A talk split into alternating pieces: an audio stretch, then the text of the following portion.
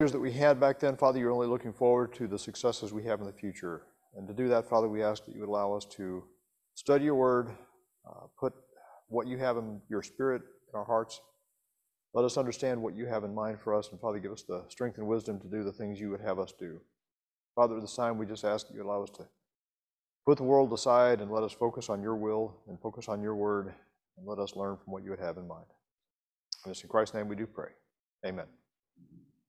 So we started a couple weeks ago talking about leadership. I'll slide back just a little bit, give those coming in a, a chance to come on in. Um, and so leadership is one of the, the ways of making sure that we have everybody working together. One of the joint principles is uh, ensure unified effort under one commander for every objective where unity of command is not possible, i.e. where you can't have one person, one singular individual driving things, unity of effort is paramount. And so in the churches of Christ, unity of effort is what we're looking for. So collectively, each of the churches are working together to accomplish God's purpose, but within each of the churches, we don't have a single elder because a single eldership isn't exactly how the scripture lines it up. The, the elders, and every time the, the elder word is used, it's typically plural. Um, Ricky, correct me if I'm wrong, I've never seen elder used singularly. Thank you. So in that context, it, you can't have a single elder in a church. It, it's designed to have two or more, preferably three. Three or more elders is kind of that, that magic number and odd is better because then you don't have ties and you, you get into interesting things. Anyway, that's, that's human dynamics. The more important thing is, as we look into the church itself, the church is going to have a dynamic sense of leadership. There is going to be a person who will typically be in charge of smaller things like a deacon, and then the elders, plural, are going to oversee kind of how the church is run. But let me ask, are deacons and elders the only leadership that the church has? No. There are people who will naturally step up into a particular task or, or cutting the lawn or just doing things around the, the church, and they take leadership. They take responsibility for doing that. And that's kind of what leadership is about, is about taking responsibility and, and making sure that something happens the way it's supposed to. Um, as always, I've got a little anecdotal story, um, and this is about one that I heard. I, again, it's I can't guarantee the authenticity of it. It's kind of like a preacher story, but it it has all the right pieces and all the right elements to make it to make it really sing. So, and it was told to me by a good buddy who I have confidence in. Uh, he was telling me about this guy who was who was a buddy of his, uh, uh, Marine officer, uh, lieutenant, who was put in charge of a, a hard case platoon prior to Desert Storm. And the, the platoon had a reputation for kind of being gold breakers and, and, trying to get out of work and loafing. And that's hard to do in the Marine Corps. Marine Corps is not a place you can gold brick. But these guys had a, had a tendency to do that. And what they would do is when they would run, a couple of the members would, would start to feign heat uh, fatigue, heat frustration. And so he, he took over this place, and so they were like, ah, okay, there's got to be a way to keep these guys motivated, but but when you have somebody complain of heat exhaustion, you have to treat that seriously. You have to kind of go, okay, somebody's exhibiting symptoms of heat exhaustion and, and we can't, you know, exercise in the heat the way we want to. So so that person or, or several people would start to walk, and then before too long, the whole platoon would just be walking along and, and, and checking, you know, and, and, and chatting with, with everybody else. So the lieutenant, being studious, uh, goes to his medical uh, board and starts asking around. And, and, the only way to guarantee you understand exactly what heat, heat exhaustion is, is you have to get the body temperature. And he said, okay, but, but how can I be sure I've got the right body temperature? The doc said, oh, sure, it, it's a rectal examination. Got it, check. He went out and got him a, a nice rectal thermometer, and at the next March, when they were doing PT, he said, okay, ladies and gentlemen, here's the story. I only have one way of confirming heat exhaustion, and here it is. Miraculously, the entire platoon performed the PT without ever complaining about heat exhaustion. And so he continued going through his training and his drills, trying to find ways to encourage and motivate the platoon to make sure that they were top notch and ready to go. And when Desert Storm was kicked off, The lieutenant's platoon went out, performed the mission, came back successfully, and the lieutenant, you know, got awarded an accolades for, for being a brilliant leader. And, and leadership is kind of that way. It, it's a combination of trying to be encouraging and motivating, being that ear that somebody can lean on uh, or talk to, or it, it's you're there. You, you show responsibility, you show that, that I care about you and I care about what we're doing together. And so leadership is absolutely paramount in the church. Um, in a military organization, you're there because you raised your hand and said, I'll do this for four years or however long you're going to do it. In a church, membership is much more dynamic. It's, it's I'm coming because I feel compelled by God's will to do this thing. And when we're all driven by God's will, we all have to be comfortable that the person or persons that I'm following have a like mindset. Is that true, or, or, or can, can we say that, okay, I, I guess some head nods. So it's kind of important that we all agree that we're serving God's will. And as I discussed a few weeks ago, there's a lot of perspective on what I think God's will is for me and what somebody else's perspective is on God's will for them, and they can both be correct. Those perspectives help bring us together because we're looking at the same objective, but we're coming at it from different directions. And therefore, I have different priorities and, and different things in my life that are important to me. So, how do we deal with this humanity, this, this group of people that are all trying to serve this common objective? And how do we do it right? There's a lot of biblical examples of how to do it right, I'm going to propose that we look at a case where it went wrong to start with. Where did leadership go wrong in the Bible? And there's a pretty good example of it in Revelations chapter 2, verses 18. And to the angel of the church of Thyatira, I write, These things says the Son of God, who has eyes like a flame of fire and his feet like fine brass. I know your works, love, service, faith, and your patience. And as for your works, the last are more than the first. Nevertheless, I have a few things against you, because you allow that woman Jezebel, who calls herself a prophetess, to teach and seduce my, per, my servants to commit sexual immorality and eat things sacrificed to idols. And I gave her time to repent of her sexual immorality, and she did not repent. Indeed, I will cast her into a sickbed, and those who commit adultery with her into great tribulation, unless they repent of their deeds. I will kill her children with death, and all the churches shall know that I am he who searches the minds and hearts and I will give to each one of you according to your works. Okay, I want to pause on that last statement, come back to that in a minute, but I want to start with what happened to this church? They had love, they had faith, they had service, they had works. What failed? What went wrong?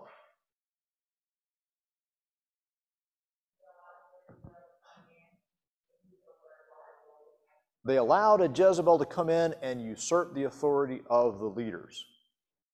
Now, what was this person doing? What was this Jezebel doing that was wrong?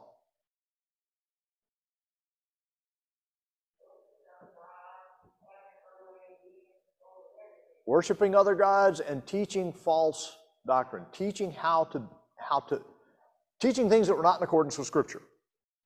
Okay? And and that's kind of a, a broad enough road that we can say that trying to teach things that are against Scripture, because she was teaching things that and, and I'm going to kind of create a little bit of a path here. There are things that are absolutely doctrine. Unequivocal, we get it from doctrine, we know that that is doctrine. We're safe there. There are things that are not doctrine, but they're not counter to doctrine. They're kind of just things that make sense. Okay?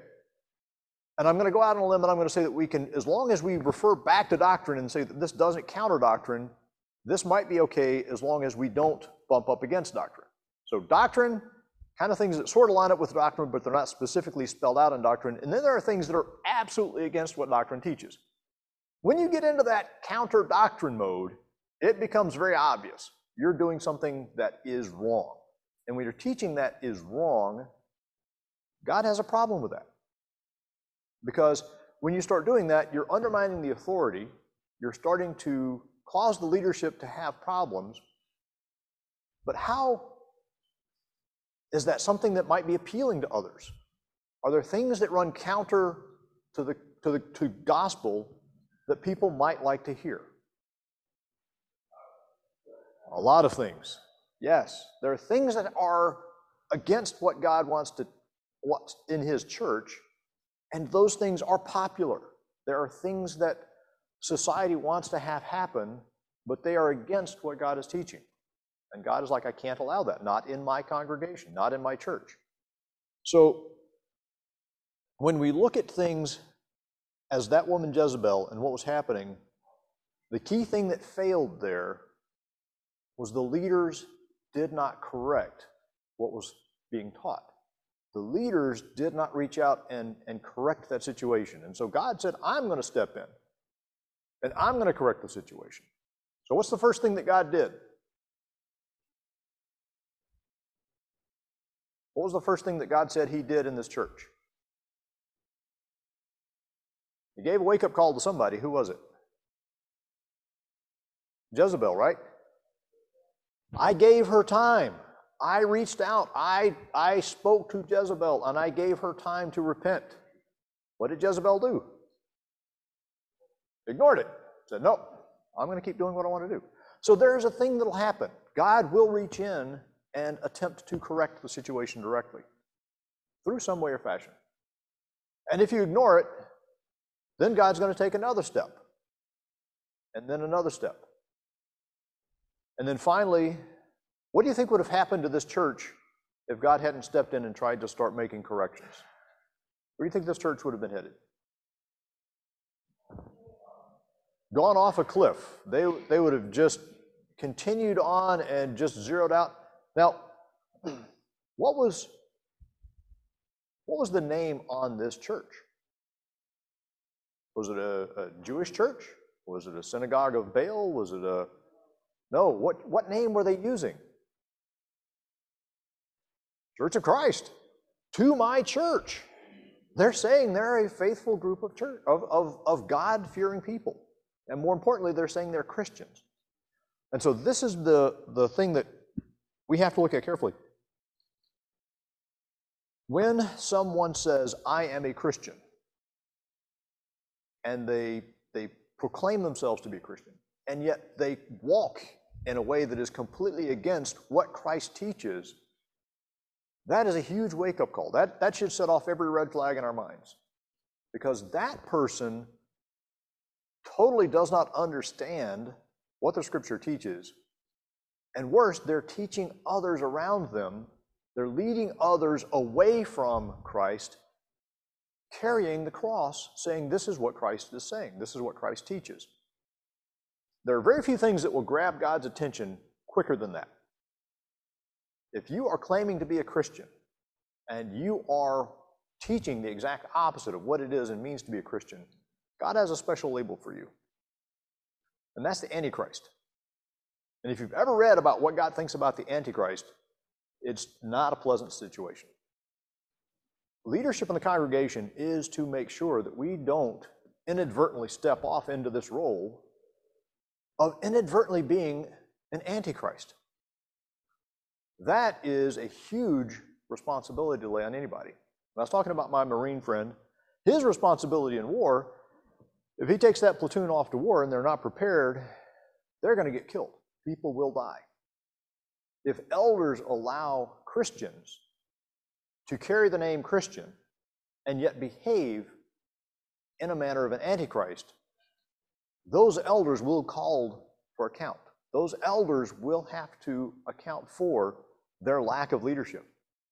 Along with a person who is, the, who is off sinning, the elders have that responsibility to make sure that they are leading the congregation in a way that it doesn't get into this weird case. So I mentioned elders and deacons are leaders. Through this story, who else is a leader in this congregation at Thyatira? Who else is who else is leading? The woman Jezebel. There we go. Her actions put her in a leadership category. True statement? So, in order to lead in a congregation, do I have to have the title deacon or elder? I'm here leading a church service. I'm not a deacon or elder here, but I am leading Sunday school. We all have the opportunity to lead at this church. There are parts that we lead. How many of us has kids? Guess what? You are a leader because there are people in your household, little ones, that are going up that are going to follow your example. How many of us have friends? We've got a few. Okay. Even one counts. In that relationship, you have the opportunity to lead. How many of us drive? How many drive around? Okay, guess what? There are cars behind you that are going to follow you, and you're going to be leading through. How easy is it for us when we're driving to hit the brakes a little bit and let somebody merge in front of us? Oh, oh. People are watching you. People are watching you because you know as well as I do that if you're driving along and that person could have let somebody get in front of them, but they drive right up close and they race and they, they, they merge them and they cut them off, you know what kind of person that, in, that is. And you know under your breath, you're going, man, if I were trying to merge and that person were doing that to me, I'd be so mad. People watch us. And so, as leaders, one of the things we have to be willing to do is put the goodwill of the group ahead of the goodwill for ourselves. I know you've heard it a lot, but is it something we can really is it something we can really do? Can I really put the brakes on and just pause for a moment and let traffic around me flow the way it's supposed to to make sure we all get there safely instead of me getting there first? That's that's something that Christ does that sort of puts everything on its head. Is when we start thinking about how do we lead? What's the more important thing in we lead? And what are the things that I should be carrying on as I go through things? So, this world, as we found out in the case with Jezebel, this world is going to want us to do things and behave in a way that is not Christian. But we carry the title of Christian, right? How, how vocal, how apparent is it to those around us that we are Christians? I talk to my friends and I talk about what I'm doing on Sunday and I let them know that I'm going to church and I tell them know what church I go to. And I try to make it very clear to people that, that I am a Christian because for me that creates an accountability. If people know I'm a Christian and I know they think of me as a Christian, I tend to act and behave like a Christian. And also, I put in my my mind, I have to be accountable because when I do things out in society, I am doing things as a Christian. So, as we start walking through this, I want to read another part of Scripture because this is how we have to deal with the world when we carry the label as Christian. 1 Corinthians chapter 5, uh, starting verse 9. I wrote to you in my epistle not to keep company with sexually immoral people. Yet I certainly did not mean with the sexually immoral people of this world, or with the covetous, or extortioners, or idolaters, since then you would need not to go out in this world. But now I have written to you not to keep company with anyone named a brother who is sexually immoral, or covetous, or idolatrous, or reviler, or drunkard, or extortioner, not to even eat with such a person. That's the distinction. When I carry the title as Christian out into the world, I absolutely know I'm going to be encountering people who desperately need Christ. They absolutely have to know that I am a Christian and this is what being a Christian means. When I come into the church, I expect to be among brethren. I expect to be among people who also know what I know about being a Christian. Which is harder, being a Christian in the church or being a Christian out in the world?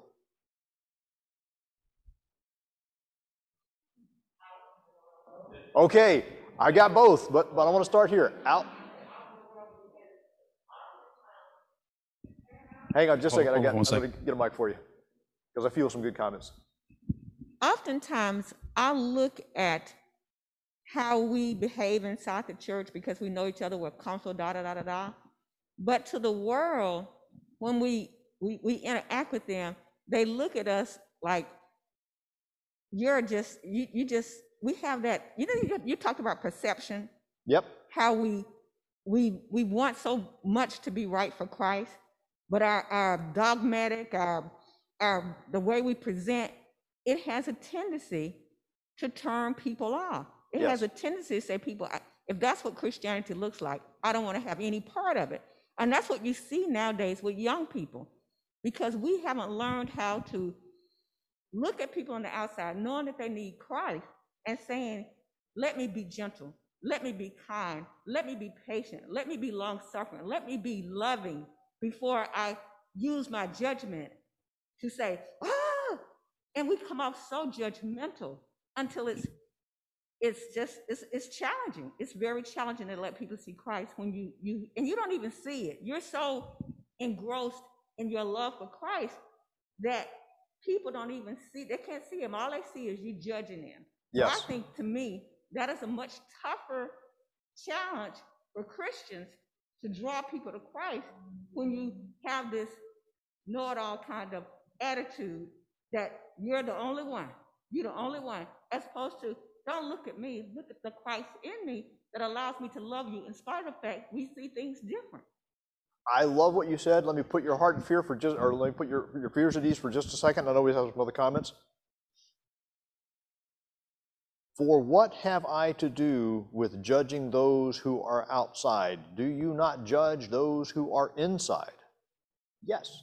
But those who are outside, God judges. Therefore, put away yourselves from the evil person. That's the piece we can't get wrong.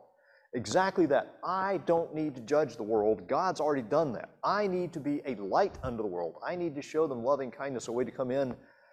We as a congregation need to lead ourselves in such a way that we are an attractive example, that people look at us and go, oh my gosh, look at those people. They are so caring. They want each other. They put the brakes on and let the other people merge in front of traffic. How cool is that?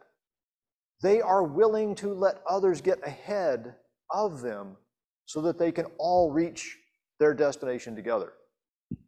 Yes, I think it also you also have to take in consideration there are times when you're not judging, but they know that you are following God.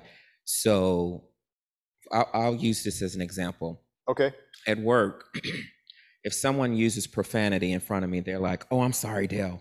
I'm sorry," and I'm like, "You don't need to be apologizing to me." you know, I'm not. You need to be thinking about what God is thinking about. I mean, of course, I don't say that, but I'm not judging these people. Right. But if someone knows that you are trying to live your life according to God and they know that they're not, they feel some people feel guilty in front of you. Right. Um, so, you know, in some instances, it's not about you judging, it's just about the example that you're showing, and people are cognizant of that. You had a good word, guilty. When people are around Christians, they see the love, they see the joy, which they should see, and that's what we should exude, but they also feel an inner pricking of their hearts. We do not need to apologize for that. As Dale said, that is God speaking to them. That is God talking to their hearts. That's God saying, Look, I want you to be like my, my Christian example that you're seeing in front of you. These are things that are preventing you from doing that. That is a pain that every person is going to go through when they come to Christ. That pain is, I have done something wrong. We can't excuse that. We can't be the ones that try to forgive that. We simply have to help them through that challenge, that emotional pain of, I have done something and I have offended God in a way that I need to atone for. And I need to come to God to, to His grace, to receive His mercy. Yes, we also need to have the humility to try to repair our witness when we aren't the best Christian example in front of people. okay, Because when people see that kind of humility, they know that we do have our convictions are, are authentic because we behave in a way that doesn't doesn't present ourselves as a follower of Christ.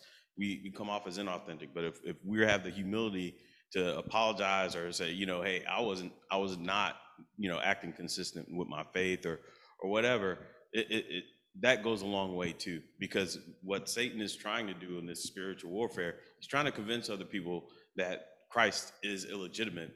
And it reinforces that notion when we do something wrong. If we can show some humility when we, we, we have done wrong, it goes a lot further. A humble leader. Is that an oxymoron? Humble leader. Okay, good. A lot of people have this concept in their minds that the leader has to be that one that takes charge, that's out front, that, that has, that does nothing wrong, that doesn't have that reason to, to apologize for anything, that, that just is that shining example and, and they take nothing off of anyone. That's what a lot of people believe a leader is. That is not a leader in this congregation. That is not the leader who Christ wants. Every leader that Christ has picked has had a flaw, has had a fault, has had something about them that, that people would go, Really? That's who you picked? But that's who God picks because God knows our hearts. And as long as we are true to that example and we lead using that example, we can be effective leaders, both in the congregation and in our walk with Christ outside the church.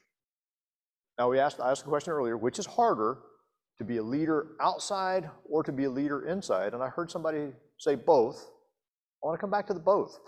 What would be a challenge? What's some of the challenges with being a leader inside of the church? And it kind of gets a little to what, what we were talking about earlier. What are some of the challenges with being a leader in this congregation, in this church? Thoughts? Hang on just a second. I guess one of the challenges for me is that um, when you're in the church, you know that members know the word and and know what the expectations are, but yet people still don't do it.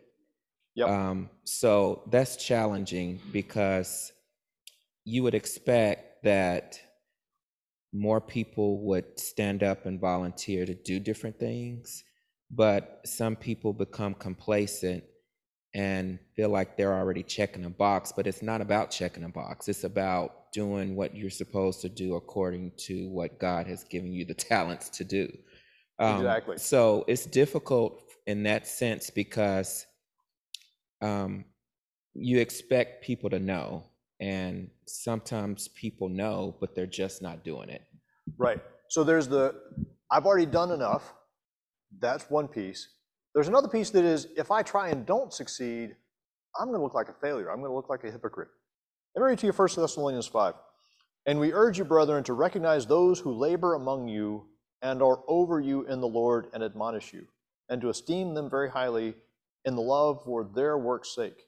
Be at peace among yourselves.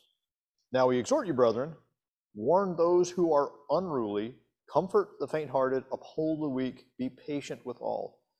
See that no one renders evil for evil to anyone, but always pursue what is good, both for yourselves and for all. Does this scripture touch the leader or does it touch the congregation? Both. There we go. A lot of people read that and they think it's applying just to the leaders. Or they read it and they go, oh, no, no, no, this is just the congregation. It's not telling the leaders how to lead. This is for both. Ladies and gentlemen, we have to work together. The reason we hit the brakes when we're driving is because if we don't, somebody may end up in a ditch. And then the entire interstate locks down and nobody goes anywhere. The church works together in this fluid, dynamic environment. And when we're loving and we give each other that room, that grace that God has given us to move, we can accomplish some pretty miraculous things.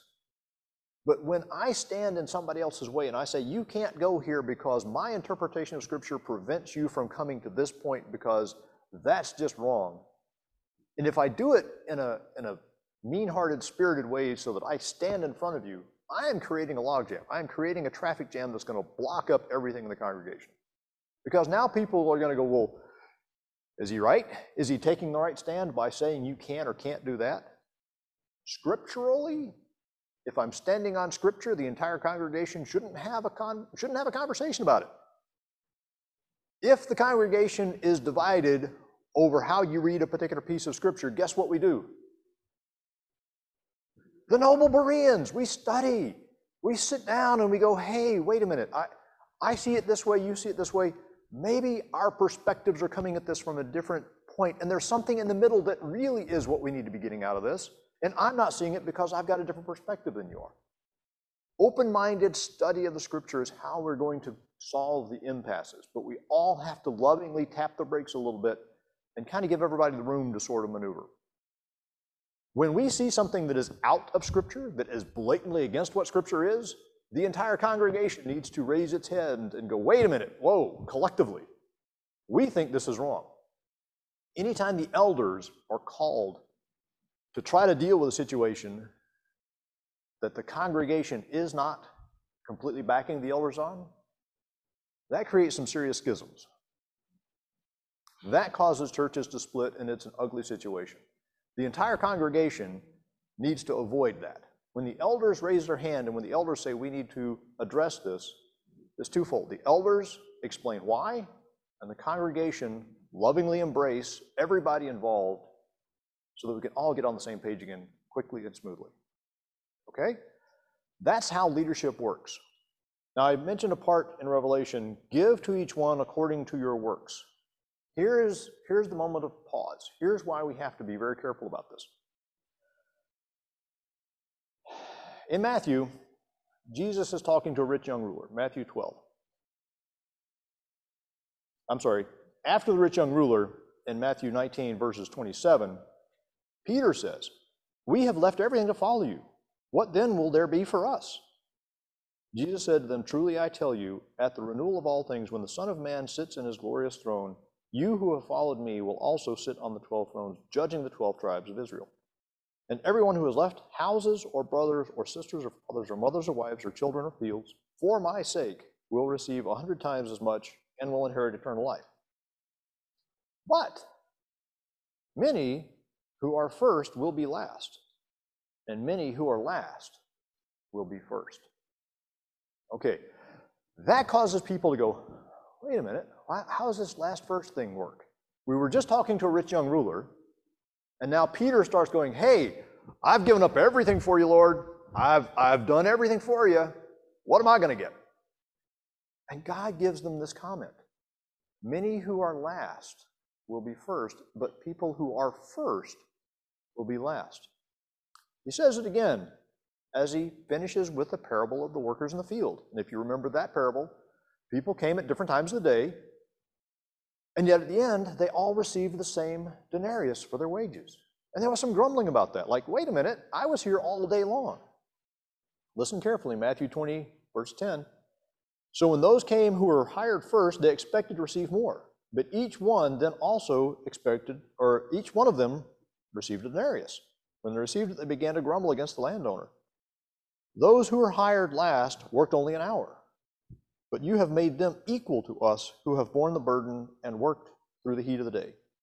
But he answered one of them, I am not being unfair to you, friend. Didn't you agree to work for a denarius? Take your pay and go. I want to give the one who was hired last the same as I gave you. Don't I have the right to do what I have with my money? Or are you envious because I am generous? So the last will be first, and the first will be last. The caution here is as you lead, do not assume authority with that leadership that is beyond what God is willing for you to have. Be humble in your leadership. Be humble in all the things that God is asking us to do. In humility, we accept God as our leader and we accept our position as leading as God wants us to lead. If we assume that because something is going well, it must be going well because I am the one doing it, we have, in, we have inserted ourselves into that position. And then when things don't go so well, what's the tendency? I'm either going to deny responsibility or I'm going to assert more of myself into this because it needs to be going more the way I want it to. Okay? That is where Satan has you trapped. Satan has so many hooks that he can play along this particular trout line, if you will. I mean, you, you can imagine yourself swimming along a stream and he's got a hook here and he's got a hook here and he's got a hook here. All different bait, all different lures on there, trying to pull you out. And as we succeed, as we move forward in Christ, as we become leaders, as we start doing things that God wants us to do, Satan is going to try a different lure. Oh, well, spinnerbait didn't work. Let me try this worm. Hmm, how about this cricket? Oh, How about this nice juicy steak? There are things that Satan can trip us up with all along our walk with Christ. We have to be careful that we never, ever put ourselves in the driver's seat. We have to accept that we're going to be last. Well, we're going to be where God wants us to be. Amen. If God wants me to be last, I will happily walk through that door as the last in line and let the door close behind me and say, Praise the Lord, hallelujah, amen. I'm here. I've made it. I have received my denarius. I have eternal life. There is nothing else in heaven that I could want more. And that's how we need to lead in this congregation. Because everyone we can get through that door to come with us, even if we're all last in line, we're all last in line and we're all coming through the door together. Leadership here on earth is the most challenging thing that will happen for anybody in the congregation, both in and out. Because leaders, being a leader, requires us to take part of ourselves and invest ourselves into this effort. Are we going to get right? Are we going to be perfect every time we step forward and try to be a leader? No. We're going to have mistakes. As leaders, leaders will probably make mistakes because we're all human. As followers, remember the choreography, the dance, the presentation of the dancers on the stage that I was talking about earlier? When we're all moving together, if the leader stumbles a little bit, the person behind that leader knows enough about what's going on. They can step up and they can continue and they can grab that leader in love and move them forward and get them back on path. And as leaders, we have to be humble enough to accept there are things we're going to say, there are times we're going to say things that aren't exactly right. But when somebody calls it to our attention, we can go, oh, you know, brother, you're, you're absolutely right. And I love questions and comments in this class because it helps me refine how I'm doing things, how I am teaching things. So if you have comments or questions, please let them come forward. I do not take any kind of uh, reservation or I, I don't take a challenge at any of the comments. I consider the comments as, as a way that God keeps this class moving the way it's supposed to go. And as Christians, I think that's how we all ought to work. I should not be I should not be aggressive or resentful for somebody who's rebuking me. Is that easy to say? I should accept rebuke with love and with compassion and humility because that person is stepping out of their comfort zone to tell me something that they see and they probably, how easy is it to rebuke someone? Let me ask that question. How easy is it to come out and tell somebody, hey, you know, I, I don't think this is quite right. I think this is, because you might be wrong as well, right? What if that, what if that person in this church had gone to the Jezebel early on and said, hey, you know, uh, my friend, lady, we, we, we don't do that in this church. I think we need to be a little more tight with Scripture. Imagine if that had been nipped in the bud early on. Satan would have had a foothold in that church. Kwesi, hold on, hold on just a second. Let me get let me get a mic for you.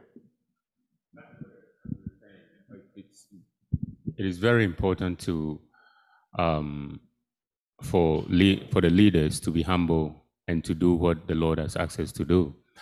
Um, what I believe is somebody can be a leader, but the people who are following, if they are not willing, willing to follow, then the leadership becomes a little bit difficult because um, you are leading to achieve an objective within a community, uh, like a church or in a church. So if there is something to be done, we need uh, the the people who are following to be able to participate, to be able to, so that we can do it well. But as our brother said, sometimes we have so many tasks to be, to be performed. We have so many work to be done. Yes. But sometimes I feel like I'm being told that okay, you are a leader, but you are on your own. Mm. You know, you are on your own. You can you have to do it by yourself. You know, so it brings a lot of discouragement. It brings a lot of like, okay, we have this. Uh, the Lord has given us this to do. I'm trying to appeal to the whole church, but the whole church is also not accepting whatever I'm appealing. You know, so it becomes like you're on your own. You have to do it by yourself. You know, so I'm appealing all the members, our brothers and sisters, that it is good that we come here every day on Sundays. It is excellent that we come here to worship the Lord. Mhm. We come here for encouragement. We come here for motivation. We come here to be taught. We come here to get information so that we can go out to do the work of God. Right. You know, so if there is something to be done, if there is something to be done, all of us must come together to do it because at the end of the day, if like you go to school, you be in a classroom and you are taught and you don't even practice or you don't study whatever you have been taught, you are going to fail. It's the same thing. We can be coming here every Sunday, but what about the tasks that we have been assigned to perform? What are we doing about it? So they said we should, my last point is Okay. we should try to do the kingdom of God first, and everything else shall be added unto us. Agreed, agreed. The, the kingdom is the, the task at hand, and, and, and doing what God has us in mind is key. The, the elders, of course, set up the, the church and establish the objectives. The deacons are then given the tasks to make that happen.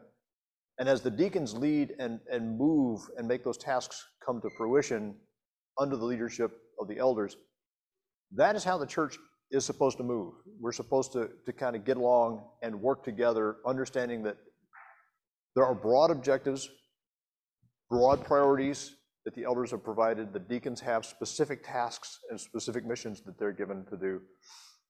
And some tasks are heavier than others. There's some work that needs a lot of people to step into and work through those.